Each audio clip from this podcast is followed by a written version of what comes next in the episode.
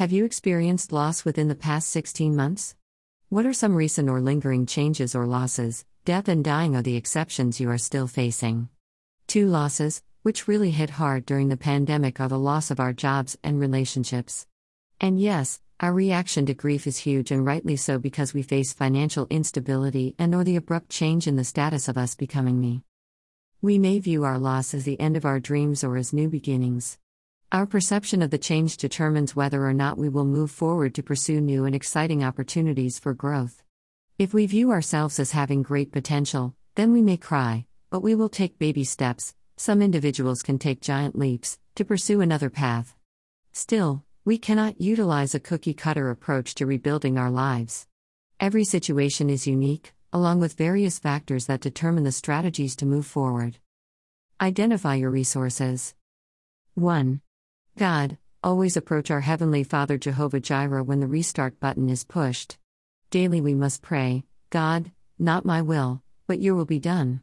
When we give God permission to initiate His plans for us, remember that we may endure hardships at any point in our lives. Because God knows the beginning to the end, we must trust His process. Admit in your prayers that you are not feeling your best, yet, you fully trust Him. 2. Study the biblical stories of victory. When defeat appears to be our only option, trust that God has you in His hands. God delivered the Israelites from enslavement in Egypt, opened and closed the Red Sea, destroying Pharaoh and his army, Exodus 14 David, a shepherd boy, took Goliath down with a slingshot, 1 Samuel 17, and Joshua marched around Jericho, Joshua 6. Trust in the Lord with all your heart, do not depend on your own understanding. Seek His will in all you do, and He will show you which path to take. Proverbs 3 5 6. 3.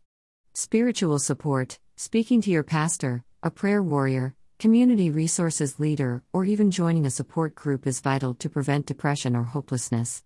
4.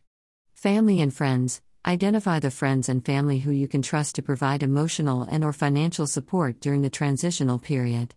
Do not isolate. Satan can present our challenges as overwhelming or cause us to see ourselves as victims. Often the breakup or unemployment is not our fault. Someone else made the choice that would change our lives. Still, we must not harbor or allow negative emotions to overtake us, or we will never move forward. Live one day at a time. 5. Pray for God to reveal your spiritual gifts, talents, and develop hobbies. 6.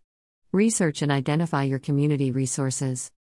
There is another scenario that I must mention. What if you are without friends or family you can present your situation to, or you do not have a church home? Seek God in prayer and thank Him for sustaining you. Establish a daily schedule. Get out of the bed or off the sofa.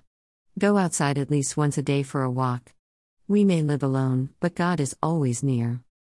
Whether we are the only person in our home, have children, or extended family members living with us, never forget, our Father cares. God says He knows the number of hairs on our head. It is our trials and sorrows that build our faith. No, it does not feel good. Even so, God knows our circumstances before they happen. Trust Him to see you through. Bible Study, Matthew 6. Prayer God, we are not feeling our best right now, and we pray that you will comfort us and reveal your plans for our lives. In Jesus' name, we pray. Amen. Copyright 2021 Sonia Johnson.